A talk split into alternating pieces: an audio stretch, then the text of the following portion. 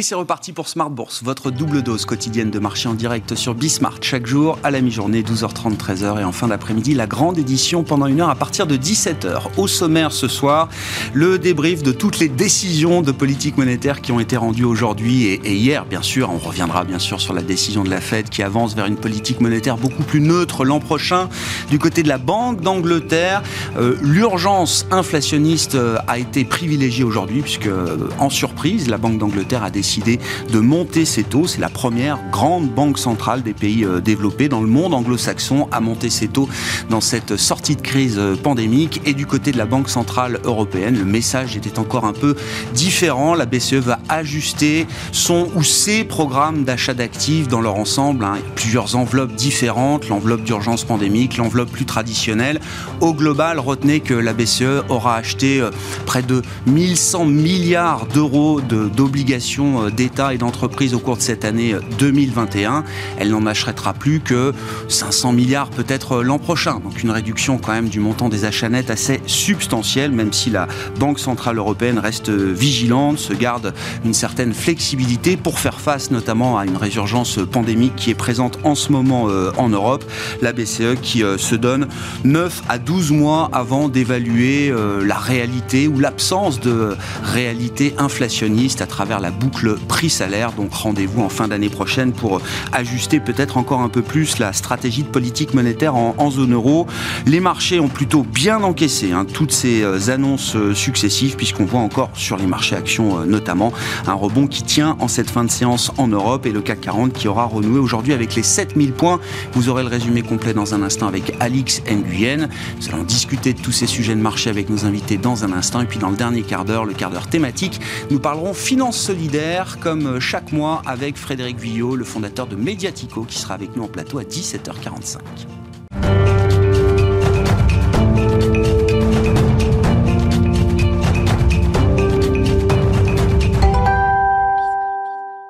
Une journée marquée donc par de nombreuses décisions de politique monétaire et des marchés actions qui euh, encaissent toutes les annonces des banques centrales. Le résumé de cette euh, séance de bourse avec Alix Nguyen. Une deuxième séance de hausse d'affilée se profile pour l'indice parisien qui atteint les 7000 points. Si le marché accueillait avec soulagement les annonces de la Fed hier, il semble en être de même quant à celle de la BCE. Comme anticipé, la Banque Centrale Européenne amorce un tournant et confirme l'arrêt de son programme d'achat d'actifs d'urgence lié à la pandémie. Plus précisément, les achats de la BCE dans le cadre du PEP e vont diminuer jusqu'à fin mars. Ils s'arrêteront alors définitivement. La Banque centrale continuera à réinvestir au moins jusqu'à la fin de 2024 les montants correspondant aux intérêts et au remboursement des titres qu'elle détient dans son portefeuille. Des réinvestissements qui devraient représenter un peu moins de 15 milliards d'euros mensuels d'achat contre environ 60 milliards actuellement dans le cadre du PEP. Pour compenser euh, partiellement cette différence, le programme d'achat classique de la BCE sera doublé au cours du deuxième trimestre. Il passera à 40 milliards d'euros par mois avant de redescendre descendre à 30 milliards au troisième trimestre.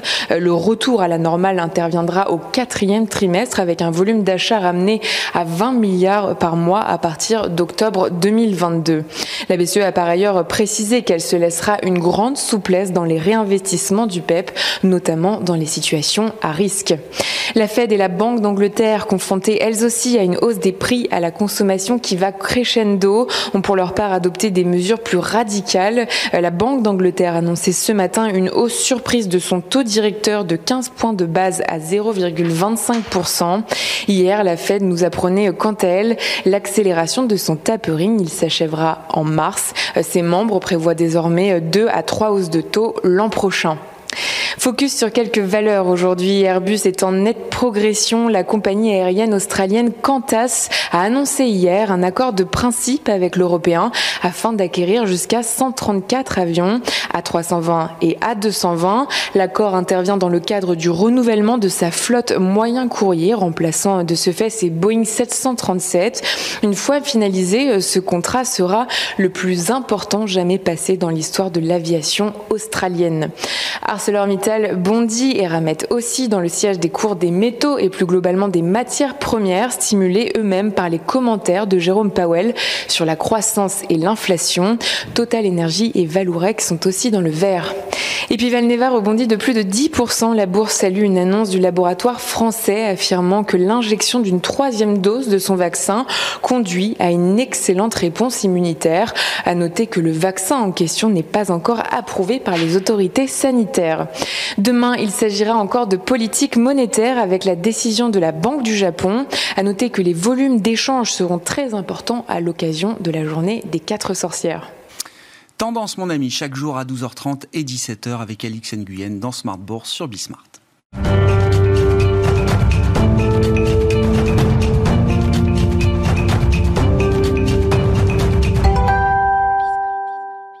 Trois invités avec nous chaque soir pour décrypter les mouvements de la planète marché. Léa Dauphas est avec nous ce soir. Bonsoir Léa. Bonsoir. Vous êtes chef économiste de TAC Economics. Marc Riez à vos côtés. Bonsoir Marc.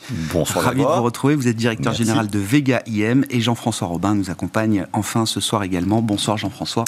Vous êtes le directeur de la recherche de Natixis. Je commence euh, avec vous et euh, peut-être euh, quelques commentaires sur la, la, décision, la communication de la Banque Centrale Européenne. Pour commencer, c'est une réunion qui avait lieu aujourd'hui. La décision a été communiquée en début d'après-midi. Bon, toujours une communication un peu compliquée. Il y a beaucoup de programmes, beaucoup d'outils qui sont utilisés euh, actuellement par la Banque Centrale Européenne. Quel est pour vous le message général de, de, de l'analyse que, que, fait la BCE aujourd'hui Et qu'est-ce qu'on peut dire de la stratégie de politique monétaire qui a été dévoilée pour 2022, Jean-François? Bah, Je crois que ça, finalement, ça ressemble un petit peu à ce qu'a fait la Fed dans un mode différent. Mais là, le but des banques centrales, c'est quand même d'ancrer les anticipations d'inflation, être sûr qu'on ne va pas avoir cette fameuse boucle prix-salaire et que tout le monde va se dire tiens, l'inflation revient durablement.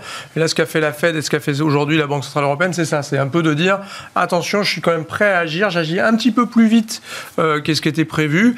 Bon, alors la BCE, de la façon de le faire, elle fait en en donnant un petit peu pour tout le monde. Hein. Il y en a pour un peu euh, pour tous les goûts. Donc, euh, on peut voir le verre moitié plein, moitié vide.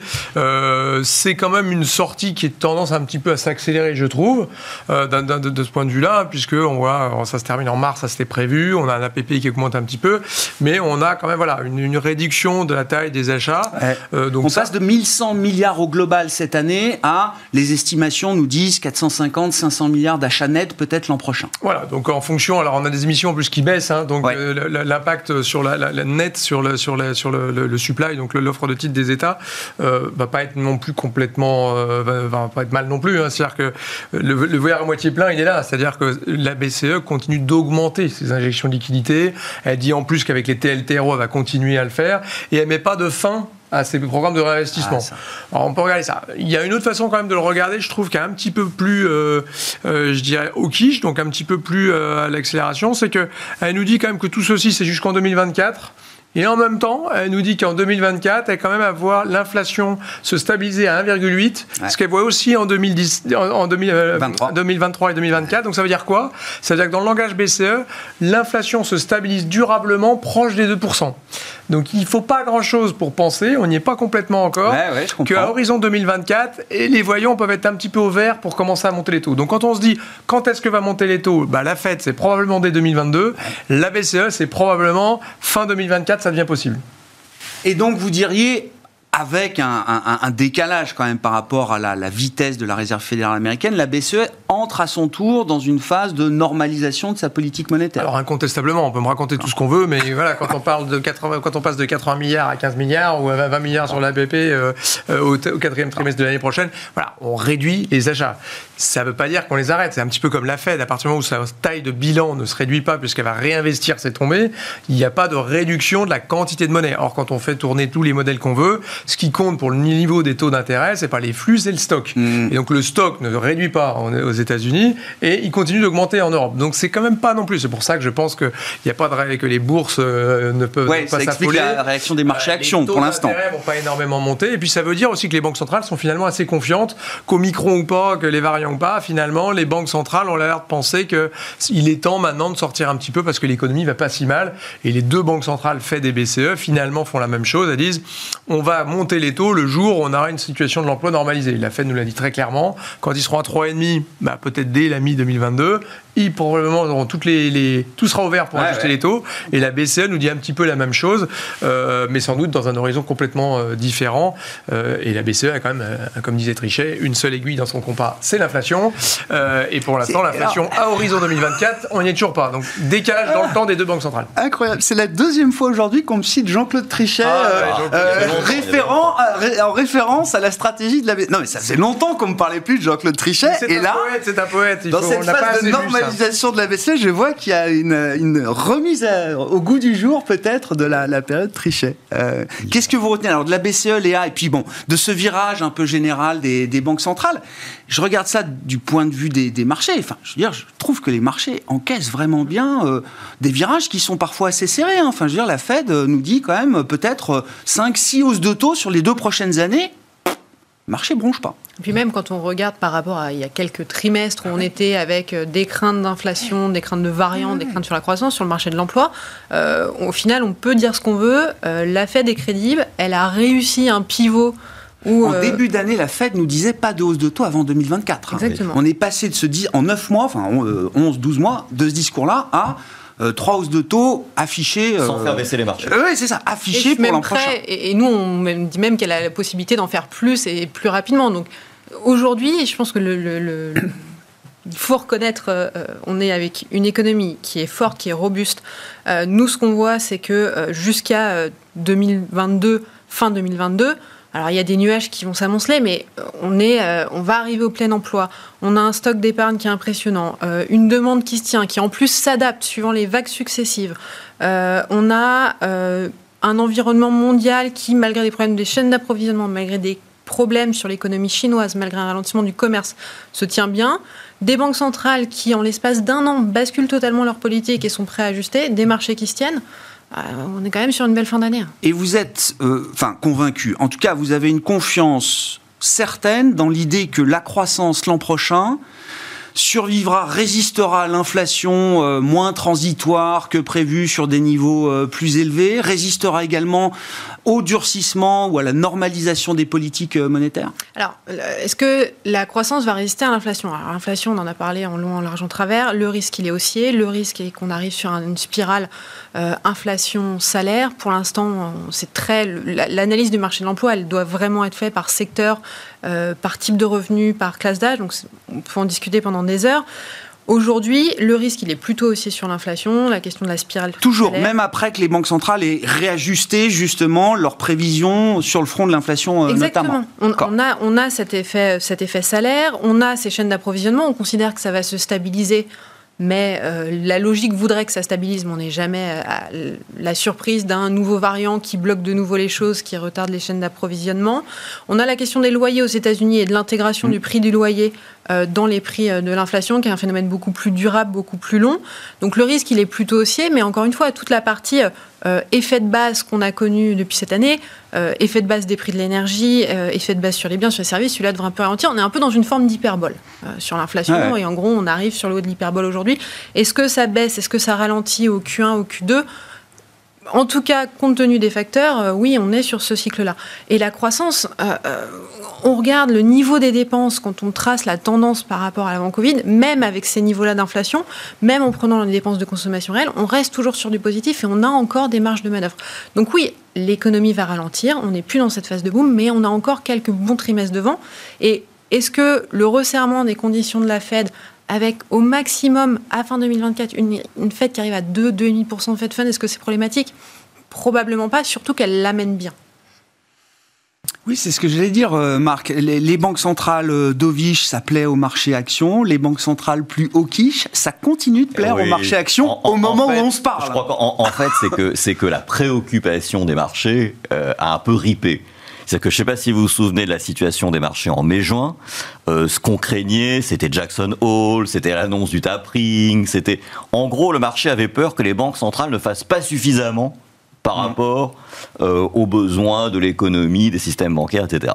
Puis euh, finalement, euh, avec le pilotage qui a été fait par la Réserve fédérale dans sa communication, etc., la, la crainte maintenant des, des, marchés, et c'est assez récent, hein, c'est peut-être peut depuis un mois ou un mois et demi, c'est justement qu'elle soit, comme ils disent, beyond the curve, c'est-à-dire qu'il n'en ait pas fait assez et que l'inflation dérape. Oui, pas fait assez pour lutter contre l'inflation, parce qu'ils en ont fait beaucoup pour euh, soutenir le système. Ils avaient peur au printemps qu'elle en, en, fasse pas assez, voilà, qu'elle n'injecte pas assez, et là maintenant ils ont peur qu'elle est trop injectée ou que les taux d'intérêt soient pas trop longs. Donc on, a eu quand même un, déplacement euh, de la crainte prioritaire des marchés. Et on le voit bien d'ailleurs, puisque suite à ces annonces de, euh, de Powell, qui en d'autres temps auraient pu être perçues comme terriblement mmh. restrictives, etc., eh bien les marchés ont monté. On a vu aux États-Unis le Nasdaq qui prenait 2%, etc. Donc euh, en fait, ça montre bien que la crainte principale des marchés aujourd'hui, c'est que l'inflation ne dérape de trop et que les banques centrales euh, euh, ne soient euh, pas assez à la manœuvre. Alors pour ce qui, ça c'est pour la Fed. Pour ce qui est de la Banque centrale européenne, moi je crois qu'au-delà de la seule aiguille de tricher, moi l'aiguille que je vois dans la Banque centrale européenne, c'est surtout de faire ce que fait la Fed.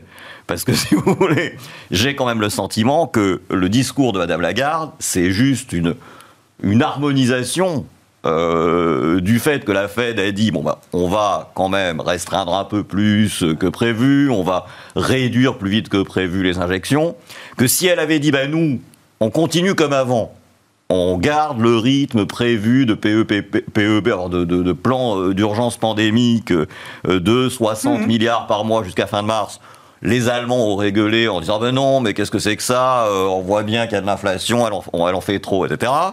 Bon, d'un autre côté, on sent aussi que euh, les États européens vont avoir besoin d'être de, financés par la BCE d'une manière ou d'une autre. Et donc, c'est ce que disait euh, très justement Monsieur Robin, c'est que finalement, elle, a été obligée de donner des gages quand même. Mmh. voilà. Et donc, moi, le sentiment que j'ai, c'est que bah, elle n'a fait que s'ajuster finalement au, fait que ben voilà, euh, la mode est maintenant à resserrer. Alors, c'était dit tout à l'heure, je, pense aussi qu'ils vont remonter les taux aux États-Unis encore plus vite, parce que. Ah. De toute façon. On n'est pas, non, mais, on n'est pas au bout de nos surprises euh, au quiche. C'est-à-dire que c'est simplement le sentiment que ça donne, c'est qu'ils pilotent la communication et qu'ils font avaler par boucher aux gérants, aux opérateurs, un peu les nouvelles à donner.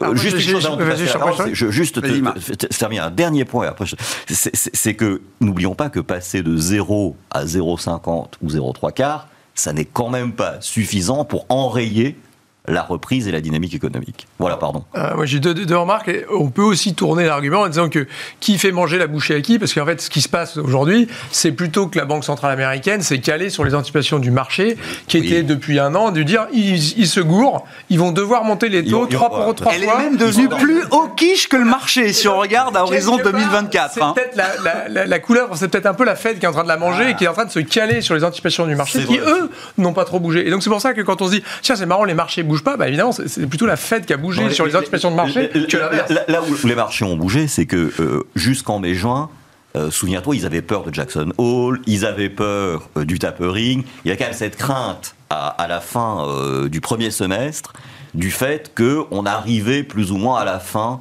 de la période d'injection, de taux à zéro, etc. Et ça, c'était perçu comme une menace, comme une menace par les marchés d'actions, et que ça n'est que depuis début octobre et la permanence des chiffres d'inflation qu'ils se sont mis à craindre cette remontée des prix. Donc, ce que je veux dire par là, c'est que depuis cet été, c'est les marchés qui, même, qui ont bougé. Et, la Fed qui a effectivement euh, qui était un peu en retard par rapport au marché. Jean-François, avec ce que nous a dit la Fed hier soir, ce qui est prévu, projeté en termes de hausse de taux hein, du côté de la Fed, donc vous l'avez dit, la Fed rejoint le marché de, ce point de vue-là. Euh, au regard des, des, prévisions que vous avez pour euh, l'économie américaine l'an prochain, est-ce qu'il y a encore un risque que la Fed se fasse déborder par le sujet euh, inflationniste? Ah. malgré tout ce qui est déjà prévu pour euh, tenter de, refroidir un petit peu la, situation Il y a deux risques. Il y a deux risques qui soient justement behind the curve et qui doivent accélérer euh, parce que l'inflation, bah, finalement, il y a cette boucle prix-salaire aux États-Unis qui est possible, hein, puisqu'on a vu, il y a des gens qui ont quitté le marché du travail. Powell l'a un petit peu euh, reconnu hier. En fait, c'est pas du tout sûr que le taux de participation du marché du travail augmente, parce qu'il y a plein de gens qui sont partis du marché du travail et c'est pas sûr qu'ils reviennent. Moi, je pense qu'il y en a quand même qui vont revenir parce que les allocations familiales s'arrêtent le 31 décembre. Donc, et que les écoles doivent rouvrir. rouvrir. Alors après, tout, peut évoluer avec le, il y a le, micro. sur l'offre de travail. D'accord. Il y, a cette idée que d'un côté, la Fed puisse être behind the curve, et puis il y a l'autre côté, et nous, on est un peu plutôt de ce côté-là. Alors là, je suis peut-être un petit peu en porte-à-faux avec, avec ça, c'est qu'avec avec mes deux camarades de jeu, c'est que bah, nous, on se dit attention, parce que finalement, l'année prochaine, les États-Unis, nous, on les voit autour de 5,5 cette année, mais l'année prochaine, est-ce qu'on si regarde aux États-Unis, hein, ils ne raisonnent pas en moyenne annuelle, ils, raisonnent en Q4, Q4. Donc en fin d'année 2022, on sera combien au quatrième trimestre par rapport au quatrième trimestre? On sera à 2% de croissance. Donc si vous passez d'un rythme de croissance autour de 5-6 à 2% de croissance, si vous croyez comme nous qu'il y a une partie de, des prix de l'énergie qui va arrêter de monter et donc les effets de base vont mordre un petit peu et donc que l'inflation va baisser un peu, ça me semble pas si évident que ça que la BCE en fin d'année prochaine, la pardon, la BCE en fin d'année prochaine, la BCE, la Fed, oui, la Fed, on est d'accord. La Fed, ça me semble pas si évident que ça que la Fed puisse tant monter ah, les taux que ça. Alors donc le call 3 hausses de taux, il est pas encore si facile à faire. Et en plus, faut regarder ce qui se passe au niveau du budget. Hein. Euh, Biden, il n'arrive pas à faire passer parce que les démocrates eux-mêmes veulent pas de son plan euh, parce qu'ils pensent qu'il y a de l'inflation, etc. Et en novembre, il y a les élections mi-terme, et là tout le monde va se tourner vers les élections mi-terme. C'est pas du tout évident qu'il y ait avoir un plan de relance budgétaire. Donc le budget, c'est pas sûr que ce soit au soutien, c'est même sans doute une très forte contrainte sur la croissance américaine. On a une banque centrale américaine qui va sûrement resserrer, ça va faire ralentir l'économie, mais ils vont pas pouvoir monter tant que ça, je pense. Est-ce que dans leur euh, discours, justement, est-ce que Powell s'est gardé suffisamment de flexibilité pour pas se retrouver prisonnier d'une séquence de hausse de taux qu'il serait obligé de délivrer euh, pour des questions de crédibilité, de pression du marché, etc. Voilà, on vient de, on vient de le dire. En fait, finalement, la, Banque centrale américaine, la Banque centrale européenne, elle est, elle est un petit peu plus, plus droit dans ses bottes dans le sens où elle a, pas, elle a échangé à la marche, c'est du technique, elle paume un peu tout le monde avec ses trucs techniques, mais elle reste pas très très. Elle nous dit toujours que c'est temporaire finalement et qu'elle s'adaptera, qu'elle nous donne des petits gages pour dire attention, je suis capable de bouger moi aussi comme la Fed, mais, mais, mais finalement, je fais pas grand chose. La Fed, en revanche, la Fed, en revanche, elle a complètement switché, complètement tourné, ah euh, retourné sa veste, sans que les marchés bougent. Donc, pour répondre à ta question, je pense quand même que finalement, la, Fed va être capable de bouger dans un sens ou dans l'autre assez facilement, sans mettre le feu. Il y a eu Jackson Hole, on disait, tiens, ça va mettre le feu aux émergents, mais on voit bien que finalement, aujourd'hui, ils sont en pilotage à vue, un, et deux, euh, ils sont capables de, justement de reprendre le volant et de changer un petit peu de direction assez facilement sans mettre le feu au marché, je trouve. Dans, dans, dans, cette euh, séquence banque centrale, les les sujets, le risque inflationniste l'emporte largement sur le risque Omicron. Est-ce que c'est ce qu'il faut comprendre, euh, euh, Léa? L'exemple de la Banque d'Angleterre est quand même frappant parce que là-bas, donc c'est non plus une vague, mais un raz-de-marée tel que Boris Johnson l'a défini, euh, qualifiant donc la vague Omicron. On voit, alors je parle sous le contrôle de ceux qui suivent ça au jour le jour, mais doublement des cas positifs peut-être tous les deux trois jours. Donc ça va quand même très très vite. Malgré ça, la Banque d'Angleterre, alors qui nous a perdu avec de multiples volte-face ces euh, derniers mois, pour euh, dire les choses gentiment, décide malgré tout de se focaliser uniquement sur la question de l'inflation. C'est un peu le même discours qu'on a sur les autres banques centrales, avec effectivement Omicron en plus. Euh, on, est complaisant ou pas par rapport à Omicron là? On a encore beaucoup d'incertitudes. Il faut reconnaître qu'on ne sait pas tout que c'est une des premières fois dans les économies développées où on a deux vagues successives de deux variants différents qui vont s'accumuler dans une situation sanitaire où logiquement dans les mois plus froids c'est des situations qui sont plus dégradées. Ce qu'on voit sur le point de vue macro en tout cas pour l'instant c'est que euh, on n'a pas cette ce, passage euh, cas d'essai qu'on a pu connaître dans les vagues précédentes. C'est plus vrai d'ailleurs euh, en Europe, au Royaume-Uni qu'aux États-Unis. Aux États-Unis, quand on regarde par région, c'est un peu différent. Euh, mais en tout cas, la macro, enfin en tout cas, l'activité. tient beaucoup plus et les gens s'adaptent, les entreprises s'adaptent. On, on, voit bien qu'il y a une moindre acceptation de mesures plus radicales. Donc pour l'instant, en tout cas, dans la connaissance des choses, avec ce qu'on sait aujourd'hui de ce variant, le risque, il est beaucoup plus de se faire une erreur sur l'inflation et qu'on laisse passer ces craintes d'inflation que ce choc sur la croissance. Et on sait bien d'ailleurs que, encore une fois, même si on arrivait sur une séquence plus grave de euh, euh, séquence pandémique sur l'activité, c'est quelque chose de temporaire. C'est ça aussi qu'on a appris des, vagues précédentes et de l'impact macro. C'est qu'après, ça repart. C'est qu'après, ça repart. C'est qu'après, au contraire, on a ces effets euh, catch-up de rebond là, qui, se, qui, se remettent en place. Donc, Donc, il faut le prendre en compte. Il faut l'intégrer, il faut le prendre en compte. Euh, on le voit bien, c'est aussi des, des, spikes et des, des, niveaux d'aversion au risque plus élevés, euh, mais de plus en plus courts. Et pour l'instant, le risque, il est beaucoup plus sur l'inflation qui dérape. Au micron, c'est des niveaux... Alors, c'est plus des chocs de demande chez nous. Mmh. Par contre, c'est des fermetures d'usines en Asie, des délais d'approvisionnement euh, qui continuent, des problèmes sur les chaînes de valeur, et c'est plus on passe de crainte euh, de demande chez nous à des craintes d'offres qui s'accumuleraient. Donc le risque, en fait, il arrive beaucoup plus sur la question de l'inflation même que sur la question de, l'activité aujourd'hui. C'est ce qui est paradoxal. Hein. C'est ce qui est paradoxal effectivement avec ce variant. C'est un peu ce que je voulais dire. C'est vrai qu'au début, la première réaction, c'était de dire ah bah mince, euh, ça veut dire que l'économie va ralentir à nouveau, donc ça met moins de pression pour remonter les taux et tout ça. Et puis l'analyse effectivement mmh. de deuxième temps, ça a été celle-là. Ça été en fait paradoxalement, maintenant, le, variant est considéré aussi pour son aspect inflationniste dans euh, les fermetures de ports en Chine, ces trucs-là. Donc, c'est assez paradoxal de, voir que cette nouvelle peut aussi être lue comme ça. Mais je trouve que ça ramène à nouveau au fait que voilà, il y a cette inquiétude du marché euh, par rapport à l'inflation, et donc tout est lu maintenant euh, au travers de cette grille de lecture, de ce prisme-là, et, c'est ça qui va euh, nous mener par le bout du nez, je pense, pour quelques semaines à venir encore. On peut même dire, si on est un peu cynique, on est de nouveau dans un peu dans le bad news is good news. je ne vais pas me dire que c'est une bonne nouvelle, euh, bien évidemment, les variants, mais le marché, la lecture qui fait de ça, en fait, c'est que si jamais on a un, variant qui arrive, de toute façon, on sait maintenant, on a, on a, le droit de le dire, que ça va se terminer par un V. Et donc, euh, si ça. baisse, c'est que ça va remonter, c'est une très bonne occasion de racheter. Et donc, en fait, ça, ne baisse pas. on sait que ça remonte. Et deuxièmement, plus il y a de variants, et plus on sait que finalement, les, justement, les banques centrales vont probablement être quand même un petit peu plus sympathiques. Et donc, quelque part, on se retrouve dans ce fameux truc qu'on a depuis 2008 où bad news is good news. À chaque fois qu'on a une bad news, probablement qu'il y a les banques centrales qui vont être un petit peu plus sympathiques. Et, c'est joué comme ça par le, par le marché. Alors, en plus de ça, on a tout de suite eu les nouvelles qui nous disaient que finalement, le traitement Pfizer par la pilule Pfizer euh, euh, serait, serait efficace, que euh, grâce à l'ARN, au bout de trois mois, on aura un nouveau vaccin, blablabla. Et donc, on achète un truc très temporaire et d'où le V qu'on peut jouer facilement. Quoi. Et donc, Marc, si l'inflation, ça euh, reste le sujet principal malgré la résurgence euh, pandémique, est-ce que l'inflation, c'est bon pour les actions? Jusqu'à quel point? Alors, est-ce qu'on est euh, toujours pro risque là pour alors terminer 2021 ah. Ça y est, on va dire que l'année est faite. et est-ce qu'on reste pro risque pour commencer 2022 Là, je, vous fais une réponse de Normand un petit peu. Je m'en excuse par avance, mais c'est que c'est bon jusqu'à un certain point. C'est-à-dire qu'au début de la reprise de l'inflation, à partir du moment où on imagine que les entreprises auront la capacité à monter un peu leurs prix, à s'ajuster, etc., mmh.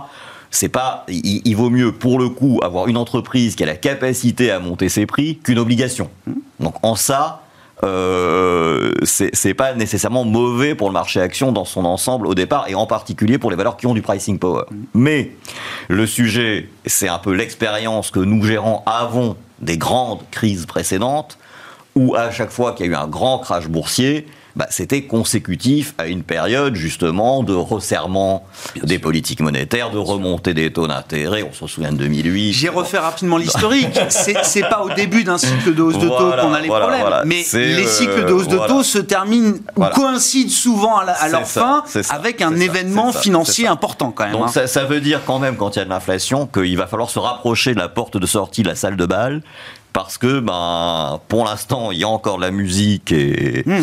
et, de l'éclairage, mais qu'on approche quand même de la fin euh, du cycle haussier du marché. Et ça, c'est un moment. Enfin, je ne sais pas si vous réfléchissez. Il ne faut pas vendre tout de suite, parce que malheureusement, sinon, c'est pas encore le moment. Je voilà, on perd euh, la, dernière patte de hausse entre guillemets, qui peut être très importante en, volume et en, en en ampleur, performance, Mais euh, voilà, c'est. Mais c'est un moment que vous identifiez à travers 2022, c'est-à-dire que c'est cet horizon de temps à peu près quand on essaye d'élaborer des scénarios, des stratégies d'investissement. C'est compliqué à définir. on, ne peut pas euh, tout redouter son contrat. C'est que soit on se dit, bon, là, la violence du redémarrage qu'on a est liée à l'énormité des plans de relance budgétaires qu'on a vus euh, suite au Covid. Auquel cas, une fois consommés ces plans de relance budgétaire, on peut se dire bah, ça va se normaliser et tout va revenir dans l'ordre, il y aura des ajustements, mais pas de catastrophe.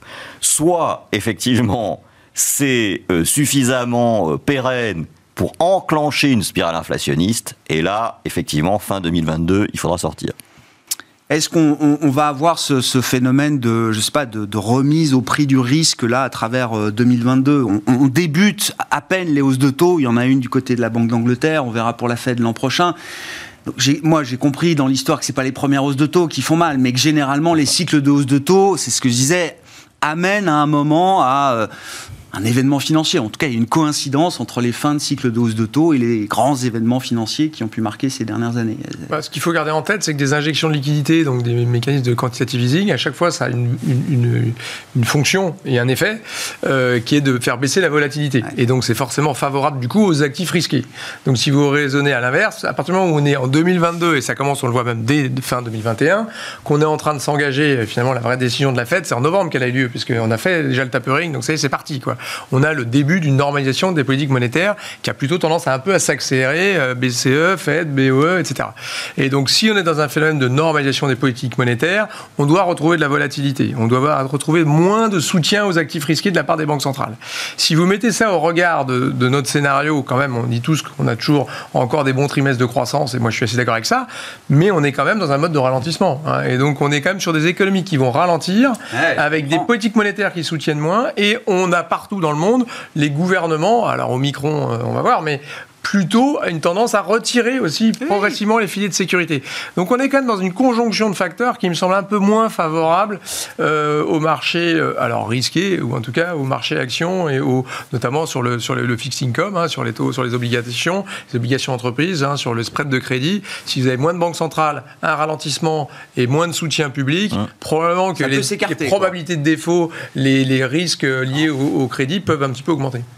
On, cette année, hein, d'ailleurs, le, marché du crédit s'est dégradé, hein, en, anticipation de ça, justement. Euh, on a vu, là, à travers la, conférence de presse de, Christine Lagarde, quand on regarde un peu les mouvements de marché, et c'est intéressant de voir les price actions pendant les, communications de, de, Banque Centrale, ça n'a pas beaucoup bougé, mais on a vu quand même sur euh, des euh, obligations périphériques, grecques, Italie, on, a vu quand même un petit sell-off, justement, sur ces parties périphériques obligataires. Est-ce que le marché est inconfortable avec quelque chose, là, dans la communication de la Banque centrale. Et ça rejoint l'idée qu'il y a quand même un soutien en moins pour des actifs risqués ou des actifs euh, plus fragiles peut-être. Ah, je crois que c'est l'illustration de ça. Et puis c'est assez logique la réaction du marché. Hein. Vous avez une banque centrale qui dit que finalement elle va, elle va moins acheter que ce qu'on pouvait penser de la BCE. On disait qu'elle ira peut-être un peu plus doucement. Finalement, la BCE va un petit peu plus vite dans la réduction de ses achats. Donc elle accepte un peu de fragmentation. Et, en tout cas, ça veut dire que quelque part, elle a moins de, de, de, cartouches dans, le, dans, le, dans, dans, son, Et il y a le sujet de la répartition aussi. Hein. Et, le sujet, j'allais y venir, c'est qu'à partir du moment où on passe à de l'APP, vous avez moins de souplesse, notamment pour acheter de la graisse. Ça. Et donc là, c'est dans le réinvestissement de ces achats qu'elle va pouvoir compenser un petit peu ça. Euh, donc en tout cas, ce que fait la BCE, c'est de moins soutenir. Et quand elle soutient quelque chose, c'est surtout les actifs les plus risqués. Donc bah voilà, vous avez de la Grèce, de l'Italie, etc. Et là-dessus se rajoute un deuxième chose, c'est que tout ceci est dans un contexte de risque politique qui était déjà assez flagué, qui était assez fléché sur France, Italie. Alors la France, elle est moins sujet à ça, mm. mais l'Italie est un peu la conjonction de ces facteurs où il y a un petit risque politique quand même. Et il faut se souvenir que euh, juste avant les élections euh, françaises en 2017, l'OAT Bund, donc hein, l'écart de taux entre les, les, les, Allemands et, les, obligations françaises, était monté à plus de 80 points de base. Donc les taux, tout d'un coup, s'étaient écartés pour un risque lié à euh, la montée des partis anti-euro, etc.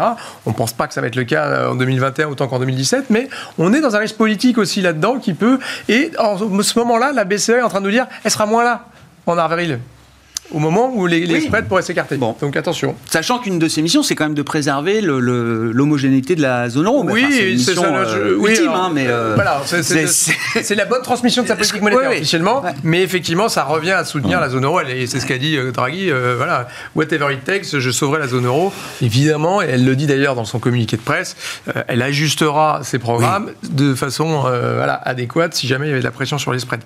Si on sort des, pays euh, développés, bon, il y avait des banques euh, émergentes aussi hein, qui se réunissaient. Alors, je sais pas, la dernière fois que vous êtes venu, c'était déjà un jour où on parlait de la Turquie, euh, Léa. Mais bon, elle a baissé quatre fois ses taux en ligne droite depuis quelques mois, donc pour tomber à un taux directeur 14%, enfin c'est le taux, voilà, une inflation toujours à 20%, une croissance économique réelle de l'ordre de 9%. Je donne les grands mm-hmm. agrégats de l'économie turque, de l'expérience turque, l'expérience interdite. je disais ça il y a un mois avec vous c'est quoi la fin de l'histoire quand on est dans une expérience euh, telle que le, mène le pouvoir autoritaire turc aujourd'hui?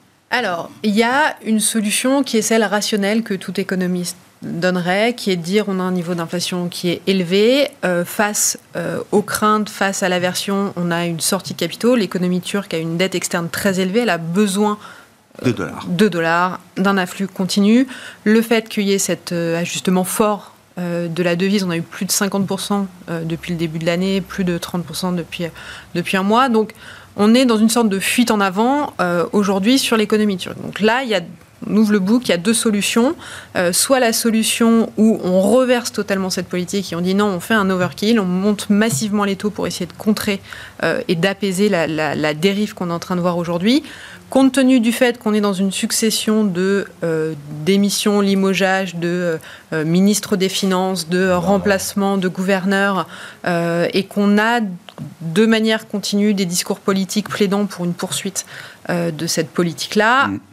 Pour l'instant, on n'y est pas. Euh, donc la deuxième solution qu'on est dans ce cas-là, c'est d'imposer des contrôles de capitaux. Euh, donc on ferme euh, l'économie, on limite la, dépréciation de la devise, et c'est aujourd'hui les deux options qu'on a. Sauf qu'on ce qu'on voit sur l'économie turque, c'est que c'est pas la première fois, c'est quelque chose, à dire, qui s'est déjà passé. Pour reprendre le parallèle du mois d'août 2018, on l'a déjà connu où on arrive à un tel niveau de, bord de falaise qu'il n'y a qu'une solution, c'est celle de la montée des taux. Et aujourd'hui, rationnellement, c'est celle qu'on a envie de mettre en avant, c'est dire on va arriver à un tel niveau euh, de spirale inflationniste, de choc sur la croissance, de défiance vis-à-vis de la population dans un contexte politique qui est compliqué, euh, qu'il y aura un moment au stéto. Maintenant, on voit bien que euh, le discours, la, poussée du nationalisme, le fait que les élections arrivent l'année prochaine peut on puisse basculer sur l'autre scénario qui est suite contrôle des capitaux. Mmh. Dans tous les cas, quand on suit euh, les mouvements des réserves, euh, alors net euh, des, de, l'or et des swaps, on est déjà a priori sur des niveaux de réserve qui sont négatifs. Donc ce n'est pas une situation qui va être tenable très longtemps, mais c'est vraiment une situation à suivre.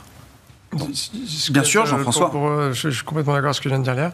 Euh, ce, qui est, ce qui est intéressant, c'est que, euh, moi, on en parlait hors antenne, je trouve que ça, se compare finalement assez, assez bien au Venezuela. Hein. C'est-à-dire que ce qui, ce qui, se passe en ce moment, c'est quand même que vous avez du coup, avec ces baisses de taux qui rendent la lire turque, lire turque moins attractive, bah, une formidable dépréciation. Hein. donc on est sur des niveaux de moins 30%. c'est tous les, tous les, presque, c'est un petit peu comme, comme les cas d'Omicron. Quoi. Ça mm. double tous les deux jours. Non, mais c'est, on est dans une, une dépréciation phénoménale de la lire turque destruction de la monnaie, on peut le dire. Et donc, et du coup, d'une inflation monstrueuse par les biens importés, etc. Et donc, vous vous retrouvez avec un double effet qui se coule, où rapidement les ménages turcs, euh, ben, euh, on perd énormément de pouvoir d'achat, donc on va droit à une forte récession. Et deux, on va avoir une fuite devant la monnaie, c'est-à-dire qu'on voit les, les, ménages turcs qui vont tout faire pour justement aller chercher euh, du dollar, etc. Et on va se retrouver avec une monnaie parallèle. C'est pour ça que c'est très, très, très, très évocateur de ce qui se passait, ce qui s'est passé au Venezuela. Donc, à, à cette, à cette là c'est difficile. Et le contrôle des capitaux, quand vous avez plus de réserve de change, ça va être compliqué quand même. Hein. Bon, euh, moi, je pense que les élections l'année prochaine, ça va être un, juge de paix quand même. Hein. C'est quand même, enfin, euh, la Turquie, on n'en parle pas tous les jours, mais c'est quand même un énorme pays dans les émergents, mais euh, dans le monde en général. À nos portes, il y a quand même beaucoup de liens industriels entre la Turquie et l'Europe, de liens financiers, beaucoup de banques quand même européennes, allemandes, françaises, qui sont exposées à espagnoles, exposées à des financements, des affaires en Turquie. C'est pas c'est pas neutre quand même pour, euh, pour l'Europe. C'est pas neutre. Et moi, je, je pense qu'effectivement, pour le contrôle d'échange, c'est peut-être un peu tard pour eux pour se lancer là-dedans, parce que mm. s'ils sont déjà déficitaires, euh, c'est une solution un peu de, de désespérado, mais on peut tout imaginer. Euh, après la hausse des taux, j'y crois moyennement parce que j'ai peur que pour l'instant ils soient. Jusqu'aux élections, ça paraît compliqué. Enfin, si c'est si une bah, politique, avant tout. Euh, oui, oui, j'ai l'impression qu'il s'est enferré dans ce. Il y a un moment où l'économie va prendre. Enfin, il, va, y avoir les élections comme juge de paix ou l'économie ou, la, défiance sociale. Il y a une troisième possibilité qui est un effondrement complet de la livre. Ça, c'est pas, c'est pas non plus totalement inimaginable. La troisième solution, elle s'appelle FMI. Hein. C'est ça. qu'à la fin, ça, se termine au FMI avec, comme euh, avec une, une défaut Des aides, des prêts, un et une restructuration, etc. Hein. J'ai peur qu'on aille plutôt vers ça. Pas du tout faisable aujourd'hui au niveau politique. C'est ça le problème. Eh c'est que, en fait, le, la rationalité voudrait qu'on arrive vers ces options-là.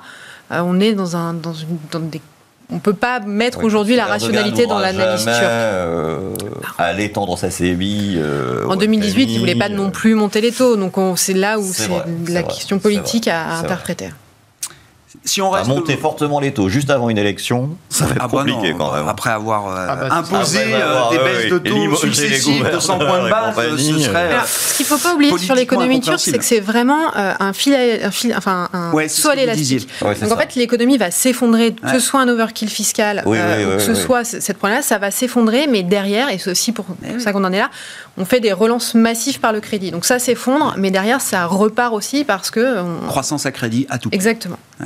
Si on reste dans l'univers des émergents, alors Marc, je sais pas, chez VGIM, est-ce que vous regardez quelques grands émergents? Je pense évidemment à la Chine.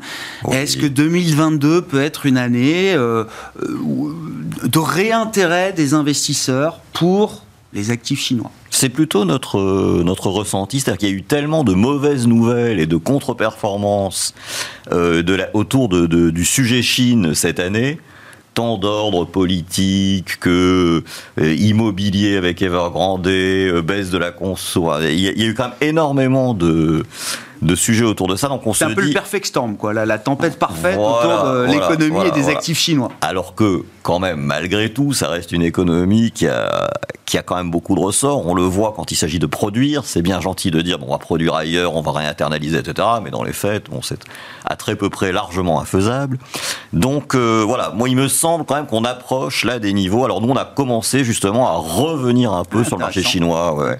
Alors tout en mesurant bien hein, le fait que, bah, ma foi, euh, il y a encore beaucoup de, de, sujets qui sont pas réglés. Vous savez, le, problème qu'on a, nous, gérants, c'est que si on attend que tous les feux ah bah soient ouverts pour acheter, en général, c'est un peu tard. Les, prix n'attendent pas que les résultats soient là. Non, mais ça, j'entends donc, euh, donc, justement, bah, l'idée, c'est quand on regarde un peu les différentes zones géographiques, on l'a dit, l'Amérique qui est très en amont commence à monter ses taux. Bon, l'Europe, bah elle est dans le train quelques wagons derrière, donc il faut juste que le temps passe.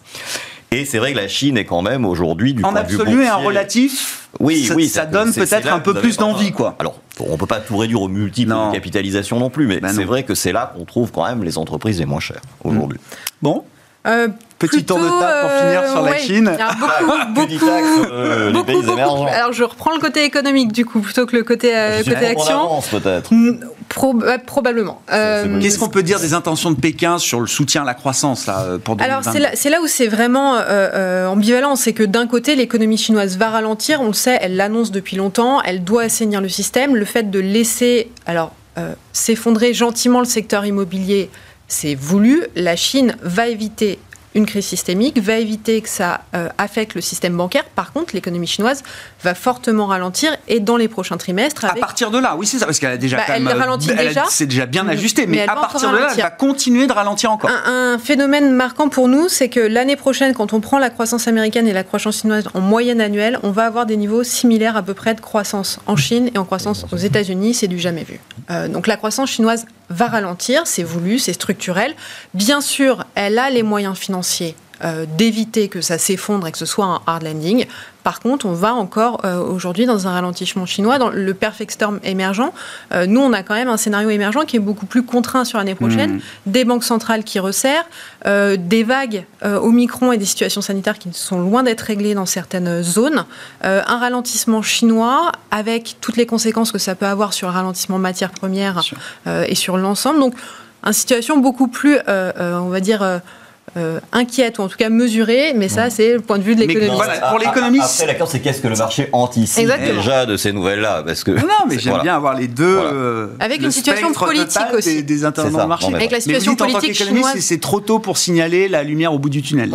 elle est là, si vous voulez. On va on va pas vers quelque chose qui va être un, effondrement. Par contre, il faut être mesuré avec en plus des échéances politiques très importantes sur le pénium de l'année prochaine. Jean-François, vous avez le droit euh, économiste marché, vous avez le droit aux deux, deux, casquettes. Bah, sur la non, mais moi je suis d'accord un peu, un peu aligné là-dessus. C'est-à-dire qu'en 2022, c'est difficile d'être super négatif parce que c'est les 100 ans du Parti communiste, c'est l'élection euh, du guide suprême euh, euh, à la fin de l'année, c'est les JO 2020, bah, on a, ça, qui en train d'arriver. C'est difficile d'imaginer une croissance chinoise à moins de 5%. Ah, on vient quand même de pas loin de 8, hein, donc il y a quand même un vrai ralentissement, mais nominalement, facialement, ça va être annoncé un petit peu comme ça parce qu'il faut, de toute façon, pour, pour la grandeur du parti, que ce soit autour de, de 5%, donc faut pas trop trop, euh, trop s'en inquiéter. Là, aussi, je, pardon, je, je, radote, mais on est aussi dans du bad news is good news. On voit bien que les Chinois, dès que ça ralentit, ils nous coupent les taux, ils ont, ils ont de quoi faire de la relance. Et je partage tout à fait cet avis-là, que tout ce qui se passe sur les promoteurs immobiliers, c'est voulu, parce que justement, il y a de la spéculation immobilière. Alors, leur but, c'est justement de faire un peu baisser les prix. Mais attention, hein, euh, il y a un papier de Rogoff là-dessus qui disait quasiment un tiers de l'économie chinoise, c'est l'immobilier. Ouais. Lié à l'immobilier, si on met donc, bout à bout. Est-ce que si c'est voulu, est-ce que pour autant c'est contrôlé? Voilà, ça reste maîtrisé ça va, Oui, c'est maîtrisé parce que c'est justement auto, auto-infligé, quoi. Donc, euh, je pense que c'est quand même assez contrôlé, mais c'est un vrai impact sur l'économie euh, chinoise. Si en plus de ça, des ménages, hein, et on voit que leur façon de faire, c'est un petit peu comme la Turquie, il va avoir du mal à dire autre chose que sa stratégie était la meilleure puisqu'il il communique là-dessus, et donc on va être toujours sur le zéro Covid, et qui dit zéro Covid dit échec, et donc à chaque fois qu'il y aura du Covid, ils vont refermer leurs ports, refermer, etc. Et je rejoins ce que disait Marc sur les chaînes de valeur ajoutée et les chaînes de production qui risquent d'être impactées par la Chine. Et nous, à moyen terme et à plus long terme, pour le coup, on est assez négatif sur la Chine. Ah, on sait de le redire. Hein, dans les années 2030, la Chine, ce sera 2% de croissance. Donc, il faut peut-être regarder au côté de l'Inde, de l'Afrique, il y aura plus de taux de croissance. Et une population divisée par deux d'ici la fin du siècle. Voilà, exactement. Plus de Nigérians que de Chinois en 2100. Merci beaucoup. On restera sur cette perspective de long terme. Merci à vous trois. Jean-François Robin qui était avec nous, directeur de la recherche de Natixis, Léa Dauphas, chef économiste de TAC Economics et Marc Riez, directeur général de VGIM, étaient les invités de Planète Marché ce soir.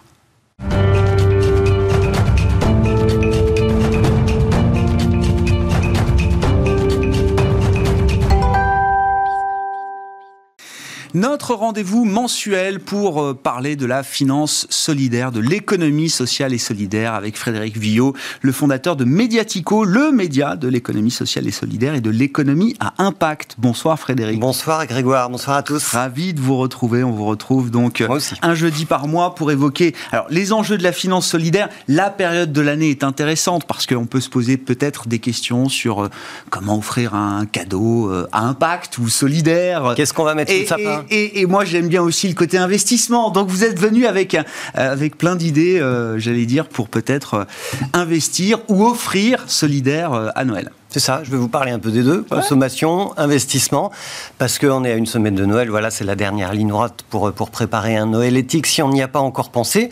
Et d'ailleurs, Grégoire, je ne sais pas, est-ce que vous, vous avez déjà acheté votre sapin?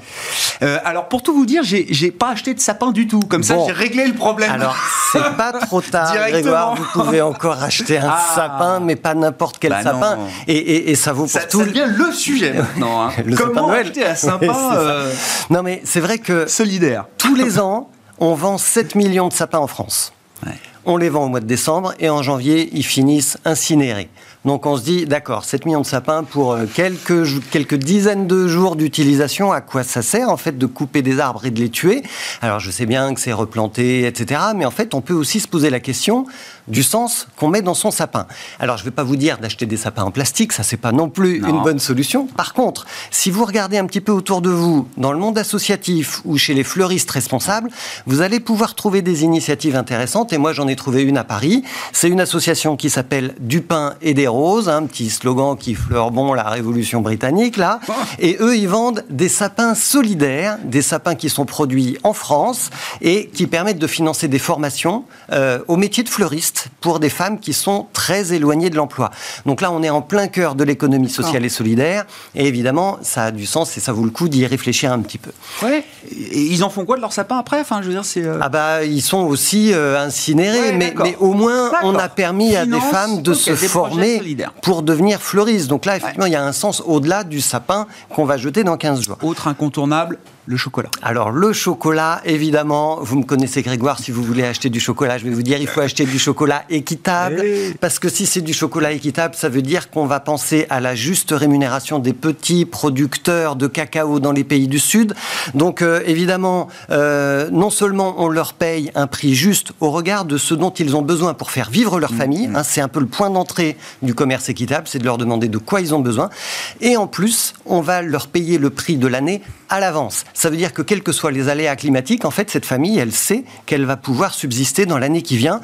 Donc là, on est vraiment dans les principes du commerce équitable et c'est essentiel. Alors ces chocolats équitables, vous pouvez les acheter chez Artisans du Monde, chez Alter Eco, chez Lidl, dans la grande distribution. Il y a une chose à quoi il faut faire attention, c'est est-ce que vous avez le petit logo euh, du commerce équitable? Alors on a plusieurs logos. Allez voir euh, sur Commerce équitable France ces différents logos qui existent, mais allez chercher votre logo de chocolat équitable. Oui pour être sûr qu'il y ait une réalité euh, équitable. Oui, parce qu'il y a une traçabilité. Et dans le commerce équitable, les associations, les ONG qui travaillent sur ce secteur vont dans les fermes, dans les exploitations et savent quelles sont les familles euh, qu'elles aident à vivre.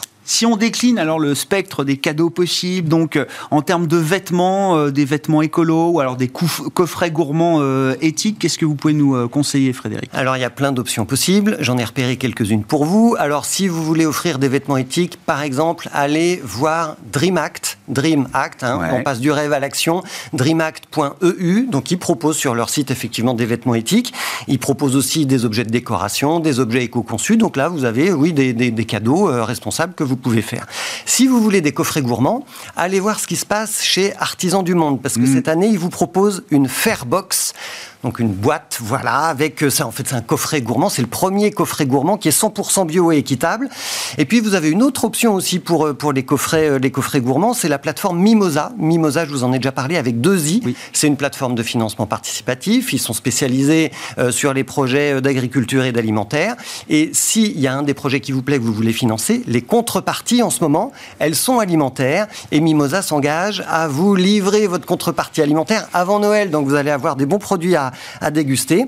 Et puis, euh, et puis sur les cadeaux éthiques en général, bah, vous pouvez aussi euh, aller acheter une carte cadeau éthique ça s'appelle Ethicado. Donc là, sur cette plateforme-là, vous n'avez que des produits éthiques, écologiques ou solidaires. Et puis, si vous êtes une entreprise, eh ben, vous pouvez aller regarder chez Gift for Change. Ils vous proposent des cadeaux responsables que vous allez pouvoir offrir à vos clients, à vos collaborateurs euh, ou à vos collègues, évidemment. Bon, c'est bien. J'ai pas, j'ai pas acheté, pas prévu d'acheter de sapin, mais j'ai pas fini tous mes cadeaux. Donc, je suis très content parce que là, j'ai plein d'idées nouvelles qui, une mine euh, qui arrivent. Ah bah oui, non, non, c'est une mine d'informations. et, et puis, alors, il y a la grande, enfin, la grande mode. Non, c'est une tendance qui est en train de prendre de l'ampleur de la seconde main, de l'occasion l'occasion, la seconde main, le, le réemploi. C'est pas du recyclage, hein. c'est ce qu'on appelle le réemploi. On réutilise les objets. Alors bon, évidemment, au pied du sapin, il va y avoir des jouets à n'en plus finir, probablement.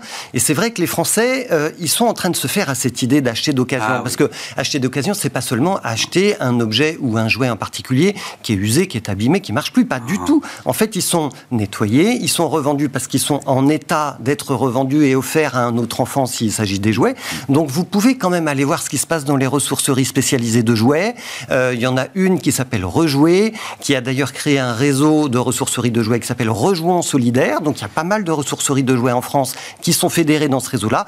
Et les jouets, ils sont en excellent état et ils sont vraiment pas chers.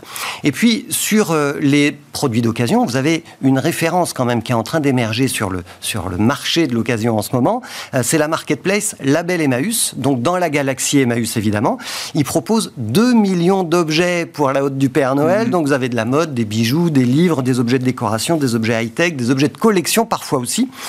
Et pour finir sur ce qui est des objets de seconde main, en fait, euh, il y a aussi des objets de seconde main dont vous pouvez être l'initiateur parce que il y a 7 millions de Français qui n'excluent pas de revendre à Noël les cadeaux dont ils ne veulent pas. Hmm. Donc euh, là aussi, il y a un autre phénomène. Donc ça veut dire que vous et moi, on est potentiellement des fournisseurs d'objets de seconde main. On va les revendre. Mieux même, on peut les donner à des gens qui ne reçoivent jamais de cadeaux. Donc on peut offrir des cadeaux qu'on n'aime pas, dont on ne veut pas, au Secours populaire, au Secours catholique ou à Oxfam France. Il y a aussi des plateformes comme euh, Donon, des plateformes comme euh, Give.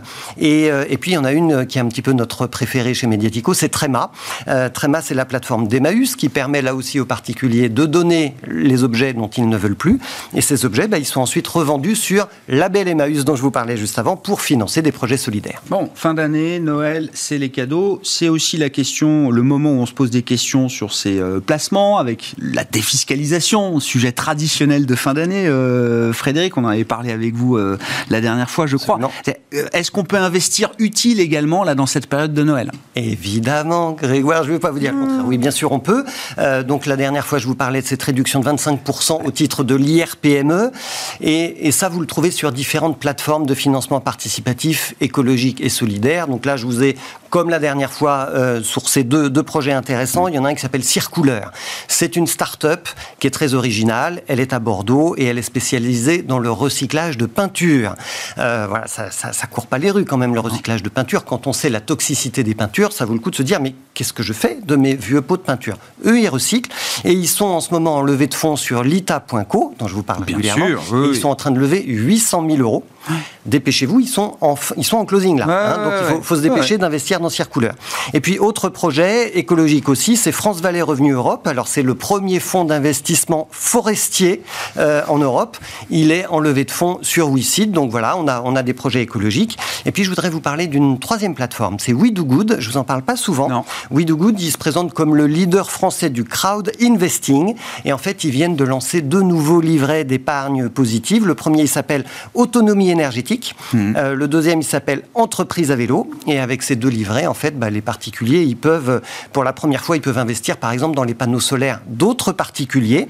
Ou alors, ils peuvent investir dans des flottes de vélos électriques qui vont être louées à des entreprises. Et en fait, de cette façon-là, les particuliers, ils peuvent avoir un impact direct sur la transition écologique. Quel est le, modèle de We Do Good là? On parle d'investissement en royalties. Comment est-ce que ça fonctionne, Frédéric? C'est ça. Alors, la part, elle est à 10 euros sur We Do Good. Donc déjà, ça veut dire que c'est accessible vraiment à tous les portefeuilles. Et puis surtout, les, les épargnants, ils vont toucher des royalties tous les trimestres, alors que quand vous investissez dans une entreprise, vous touchez peut-être des dividendes à la fin de l'année, à, la fin de l'Assemblée générale de l'année suivante. Vous voyez, non, là, c'est tous les trimestres, vous touchez des royalties, autrement dit des dividendes sur euh, l'exploitation de vos investissements. Donc là, ça peut être, donc je, vous disais, des centrales solaires, ça peut être des vélos euh, que vous avez financés. Et la rentabilité euh, prévisionnelle sur We Do Good, elle tourne entre 2,25 et 4,8% brut par an. Bon, c'est l'occasion de rappeler qu'on parle beaucoup de finances durables, de finances solidaires, de plus en plus, en tout cas, des enjeux climatiques. Euh, pour autant, on est encore très très loin du compte. Hein. Euh, c'est ce qu'il faut rappeler, euh, Frédéric, peut-être pour conclure. Et vous allez citer l'étude du CDP il y a quelques mois, c'était juste avant la COP 26, qui m'avait vraiment frappé.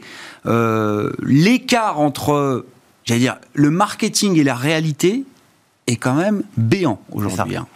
Là, je vous ai beaucoup parlé d'écologie parce qu'en fait, toute la finance est en train de prendre euh, cette vague écologie, enfin, la prendre pas dans la figure, hein, d'y aller, d'y aller. Enfin, toute la finance a besoin d'y aller en tous les cas.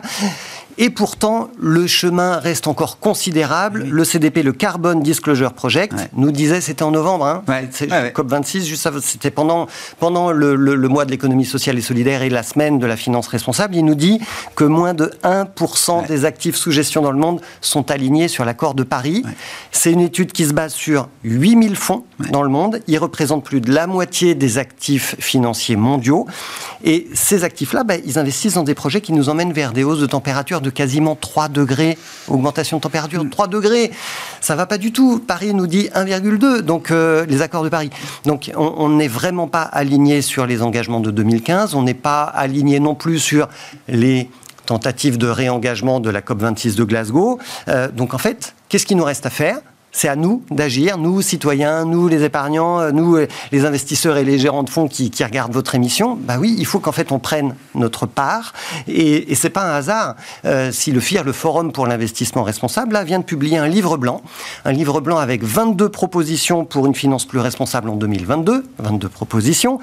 Et le FIR demande notamment que 1% du patrimoine financier des Français soit investi dans des produits d'épargne solidaire et écologique. Il demande que leur épargne soit fléchée d'office c'est-à-dire par mm. défaut vers des produits d'épargne responsable, et puis que le Say on Climate euh, devienne obligatoire, c'est-à-dire qu'on vote chaque année lors de l'Assemblée générale des entreprises des résolutions qui concernent la stratégie climat de ces entreprises. Work in progress.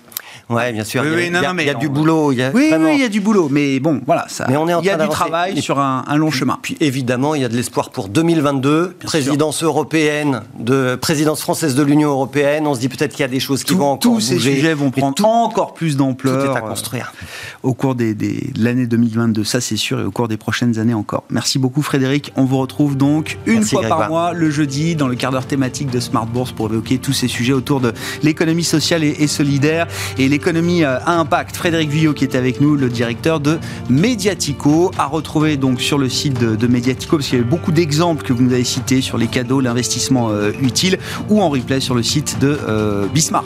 L'émission s'appelle Smart Bourse. On se retrouve demain en direct à 12h30.